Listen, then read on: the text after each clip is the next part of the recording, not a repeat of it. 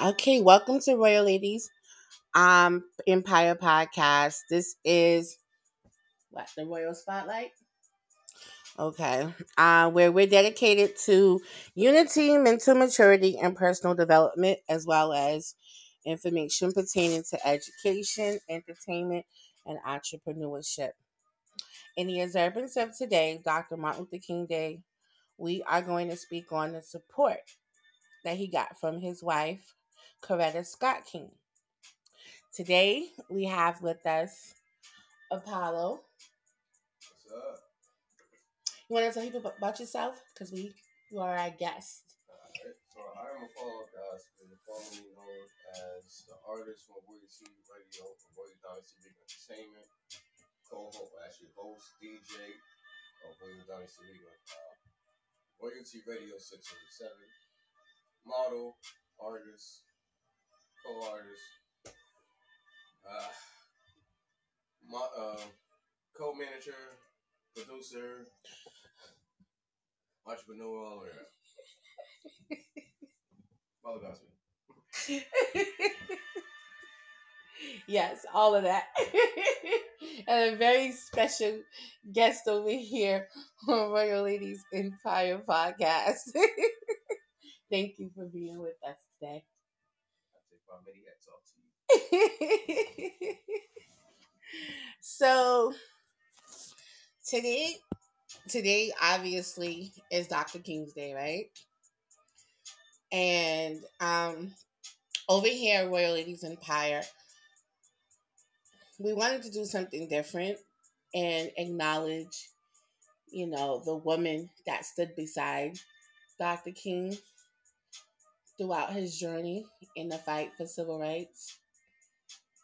And I want to read you something, okay? Because I want to read you some stuff I found out. Now, I got all my information through Wikipedia, okay? That's where I got this information from, and I learned a lot of new stuff that I wanted to share with you, okay? So, you ready? Want to know what I know? Okay, I'll tell you what I learned. Okay. So, here we go. So, Dr. King's wife, Coretta Scott, right, was born April 27th, 1927, in Heiberger, Alabama. Her paternal grandmother, who was formerly enslaved, delivered Coretta Scott in her parents' home. Coretta's parents didn't have much education, but otherwise were still were still successful people.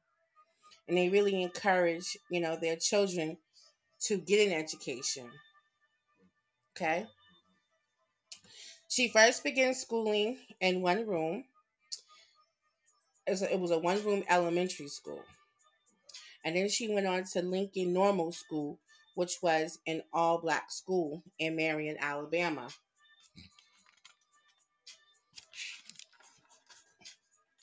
There, she followed in her mother's musical footsteps by joining the choir. She also played the trumpet and the piano. She graduated Lincoln Normal um, as a valedictorian in 1945. While she was still a senior in high school, she enrolled at Antioch College in Yellow Springs, Ohio. She faced some difficulties at the college, so she ended up transferring to New England Conservatory of Music in Boston after she won a scholarship. Yeah. and while she was also, you know, at this college, you know, she had um joined the NAACP as well. And then she had some little issues at this college that, you know, if you want to, you can go to Wikipedia and read in depth on it, all about it, what she went through. But nevertheless, just to get past that hurdle, she applied for a scholarship at the New England Conservatory and she got it. So that's why, you know, she went over there. That goes to say it's more than one way to that. There you go. There you go. It was there she met Dr. King. He knew immediately upon meeting her she would be his wife. Even though she was uncertain, she still continued to see him. A couple of weeks into them um, dating, Dr. King wrote his mother to tell his mother that he met his future wife.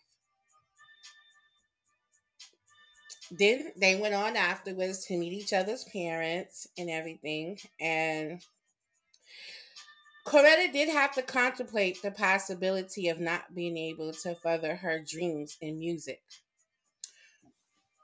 Why? Do you know why, Viv? Uh, she had to she had to make a choice of sacrifice between his dreams or her dreams. Right, because he was gonna go on to become a pastor. Yeah. And, you know, his family were already having a day. Yeah, they were a little skeptical, like, you know, with her doing that she would have to give that basically her musical right. dream up to be able to support his obviously. Right. right? So he went on to be, um, he went on to become okay. So he went on to um become a pastor, and um, what else?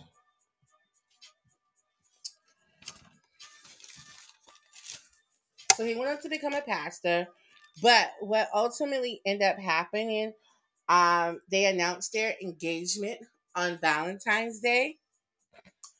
Um, they did end up marrying on June 18th, 1953. And um, Dr. King's father performed a ceremony on his front lawn. Coretta had the vow to obey her husband removed from the ceremony. Okay, which was, you know, controversial for that time, but she had it removed, and you can kind of understand why. She did receive her degree from the conservatory, and her and Dr. King moved to Alabama, um, which where he went on to become the pastor of the Dexter Avenue Baptist Church. This is the moment where she realized that her life was changing. Yes, her life changed. She did become a wife. She did become a mother, but she had like a even bigger change that came and that was to become a part of the, one of the biggest life changing moments in history, the civil rights movement. She was still able to utilize her talents in the civil rights movement by orchestrating concerts to help connect the audience to the message um, that um, you know obviously the you know her husband and the host and all the other civil rights leaders were trying to convey to the public. Coretta and Dr. King um, faced so much difficulties and resistance during the civil rights movement, but they stayed by each other's side throughout all of it. You know, they even had like some wiretaps of them, you know, going back and forth, arguing, but that's to happen in any type of marriage or whatever. But nevertheless, they got through it. I'm about to say that's a normal wear and tear between two people in a marriage. You know what I'm saying? Right. Disagreements, not really, you know what I'm saying, complying with each other's wants or whatever the case may be. Right. It's normal. You know what I'm saying? So that right there, that's that's blown up the water. So what? Yes, I agree. I definitely agree on that. You kind of, you kind of remember some me and you a lot. Yes. we get into that in a second. no, but seriously, no, but seriously, every every. No, no, I know it wasn't an argument. Uh, it was just saying like the ups and downs, the ins and outs. No, no, no. Yeah, that's not what I'm talking about that part. Oh, I was mainly mainly discussing about the trials and tribulations that they had to go. You know, the same thing. We're probably, you know what I'm saying? We're adoring ourselves. You know what I'm saying? Like, yeah. At the same time, we, we like life. And then we also have a lot of people who envy what we do. You know what I'm saying? Inside of our business, whatever the case may be, and wants to cause division and yeah, you know, so it, it, it cause division or try to, like you said, uh, like a like a. I don't want to say like a, a um a, a, a replication to some degree to certain in certain things. certain yeah. Yeah. But yeah, you're right. you're right. So what else is there? What else is there? So she was able okay, so she was able to still able to to to um carry on with her music, her musical talent, even though, you know, she married him, you know what I mean? And even though he took on this big this big historical fight, you know, she was still able to squeeze herself in there some kind of way where she got to orchestrate the choir and everything. Because, you know, music is a big part of the message, is it not? It's the main part of the message. People don't believe it. but it really is the main part of the message. Mm-hmm. That's how we got through for all these centuries and all these years over what's music.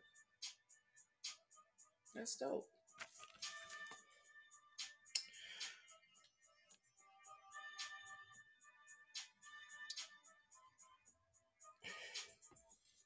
So Coretta Scott um, did criticize the sexism of the civil rights movement. Um, in January 1996, in New Lady magazine, she said this Not enough attention has been focused on the roles played by women in the struggle. By and large, by men have formed the leadership in the civil rights struggle, but women have been the backbone of the whole civil rights movement.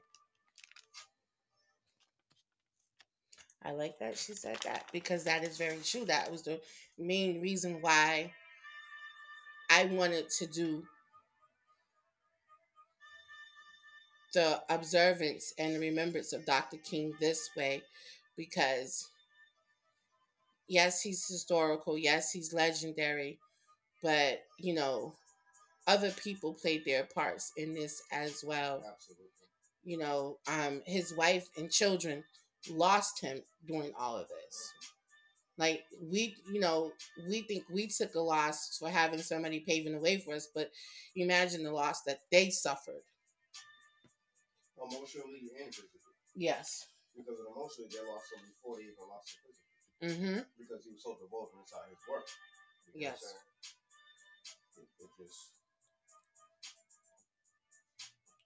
But he left behind a legacy, nevertheless, if you think about it. Which brings me to this Dr. King was shot and killed in Memphis, Tennessee on April 4th, 1968. This was a difficult subject to discuss with their children. She saw it best to walk and talk them through such a difficult and devastating event. It was almost like when I was reading, she didn't know how to break it to them. So, like, if you go over to Wikipedia and read in depth on it, you will see everything that she did to try to explain to her children, like, you know, dad is gone, dad's not coming back. And you could just tell just by them telling the story that she she was trying to figure it out the best way she knew how. You know? But nevertheless, she did it. nevertheless, um, Coretta continued on with her husband's legacy. She also continued on um, being a very, very prominent and active activist, you know, fighting other issues such as women's rights, LGBTQ rights, and so forth, and everything. She passed away on January 30th, 2006, at a, rehab- at a rehabilitation center in Rosarito Beach, Mexico. The main cause of death is believed to be respiratory failure due to complicated due to complications from ovarian cancer. Author Ron Ramad, Ram- I don't want to mess his name up. Ron Ramadan wrote, "King forced many new and tried. King faced many new and trying moments. His refuge was home and closeness to Coretta, whose calm and soothing voice, whenever she sang, gave him a renewed strength. She was the rock upon his marriage and civil rights leadership, especially at the time of crisis, was founded. So I wanted to do it this way because a lot of times I do feel like people do forget the women that are involved in these great men's lives. What do you think? What's your perspective? My perspective is this: realistically, we should never forget about the women who actually because at the end of it all, women are the real true warriors of the whole historical vision of vision of Lances, uh, entrepreneurs, trendsetters, eye openers, door openers. Mhm. Women's are really that rolling force stone, that that, that, that, that front line. You know what I'm saying? That actually Mhm. really gets that initial start. You know what I'm saying? The Mhm. men probably come behind and you know what I mean, put their mes- mes- mescality on and, and do whatever need to be done, you know what I mean, and say as physical fights you, y'all can't do, we will do. But so far as like I So like it's like say- a partnership. Right. It's like Mhm. I like to say, play chess, not checkers. You get what I'm saying? That's more so the women's position. That's why the queen always moves more position than the king does. That's why the queen has more power on the board than the king does. You know what I'm saying? The more Mhm. object of the ga- of the game is to protect the king, not protect the queen. hmm You know what I'm saying? hmm So that whole mind option inside the game should also be always implicated inside reality, inside history, or inside anything else that really happens. hmm hmm It's more so the women's behind the scenes. And even sometimes even in front of the scenes. hmm You get what I'm saying? That that, that covers the whole nine yards. That, that makes sure that whatever needs to be done is going to be certified and secure. Now the man might go out there and go hunt. He might go out there and bring the table, big, bring a bacon to the table. But the one who's actually the one who's actually really strategizing, cooking, you get what I'm saying, preparations, whatever the case may be. Nine times out of ten, that's the woman who's making the organization. That's the woman who's doing all that. All the planning, the organization of it, yeah. Yeah. So we should never forget about the ones who actually, you know what I'm saying, who, even though they're in the same, And also give the encouragement for the, you know, for your significant other to go out there and even hunt. right? yes, Because you want, mama, you want to hunt too, but in a different way. yes, yes. yes. You have to work together. Right. Yeah. One hand Yeah. washes the other. I scratch your back, you scratch my back. Mm-hmm. Well, my weakness is your strength, my strength is your weakness. Mm-hmm. You get what I'm saying? At the end of the day, yin and yang, you both come together and make one equal. Mm. Okay. Okay. That's my perception of it. Well, I like it. I like it.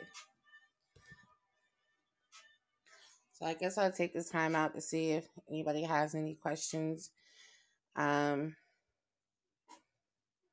if not, that will conclude this episode of the observation of Dr. King Day. So, uh, thank you for joining me, Jules Crown, and and I hope that you enjoyed this live airing on Castbox. But this episode will be available on all podcasting platforms, whichever you choose from, whichever you like. It would be available on all podcasting platforms. I always say you could have been anywhere else, but the fact that you chose to be here listening, we certainly appreciate it over here. This has been the Royal Spotlight on the Royal Ladies Empire podcast.